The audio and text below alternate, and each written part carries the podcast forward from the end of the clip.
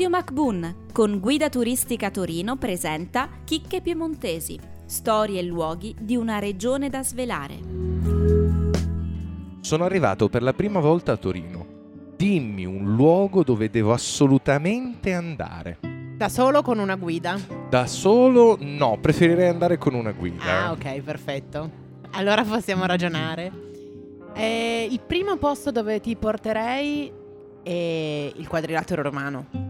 Perché il quadrilatero romano? Perché nelle piazze del centro ci sbattono tutti, volente o nolente. Il quadrilatero romano è già un po' un segreto, uno scrigno un po' nascosto. E in mezzo c'è quella che è la nostra chiesa più importante. E E, qual è? quindi è un grande pezzo di Torino quello. Qual è la chiesa più importante La chiesa della Consolata. Ok, raccontami qualcosina della chiesa della Consolata che io personalmente non avrei mai considerato come la chiesa più importante di Torino. Avrei detto Oh. tipo al- la Gran Madre. No, la. Gran Madre no. Raccontami. No, no, la Chiesa della Consolata è più importante quantomeno nell'immaginario collettivo, ha una storia lunghissima. Mhm. Parte dalle incursioni dei Saraceni, quindi siamo nell'undicesimo secolo, e pensa che le cappelle, le ultime cappelle laterali le hanno finite nel 1905, quindi Una storia lunga. lunga, lunga, lunga e tortuosa che ha visto lavorare tutti gli architetti più importanti di tutte le epoche di Torino.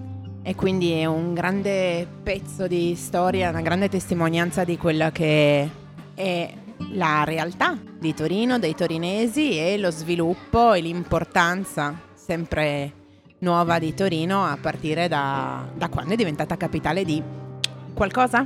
Diciamo l'Italia, si può dire? Eh Anche sì, prima? Ma dobbiamo arrivare a prima perché partiamo da un ducato. È stato lungo e tortuoso, eh. Raccontaci la storia dal Ducato al quadrilatero romano attuale, dove andiamo a prenderci gli spritz. Eh no, allora dobbiamo partire dal quadrilatero romano più che dal ducato, perché in Vai. realtà quella è la parte più antica di Torino. Eh, eh. Chiedo scusa, chiedo venia per l'ignoranza. Eh beh, è la prima volta che vieni a Torino, quindi ci sta, giustamente. Grazie, grazie. allora, parte da- dall'epoca romana, in- era una città molto piccola, un castrum. Ok. Posto tappa difensivo per il controllo del territorio. Preciso, perfetto. Da una parte le Alpi, dall'altra le colline, in mezzo un territorio pianeggiante.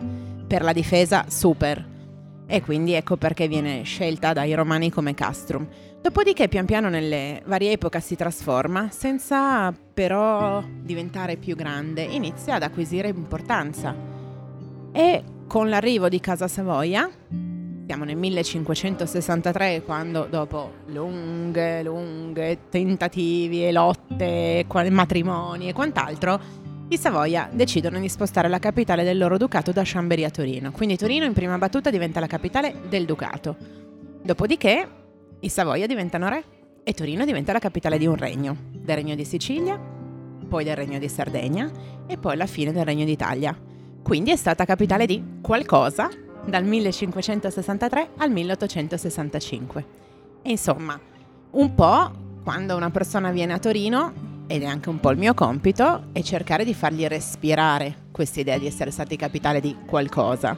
E allora partiamo dalla parte più antica proprio per quello, ma con l'arrivo di Casa Savoia, con l'arrivo dell'importanza sempre crescente di Torino, anche tutti gli architetti più importanti sono stati chiamati a lavorare in quella che è la nostra chiesa più sentita, diciamo così, che è appunto il Santuario della Consolata. E non a caso il bicerin, che è la nostra bevanda tipica ancora adesso, è stato inventato proprio lì davanti. Avete ascoltato Chicche Piemontesi, testi di Micol e Ardena Caramello, una produzione di Pierpaolo Bonante per Radio MacBoon. Seguici su www.mbun.it.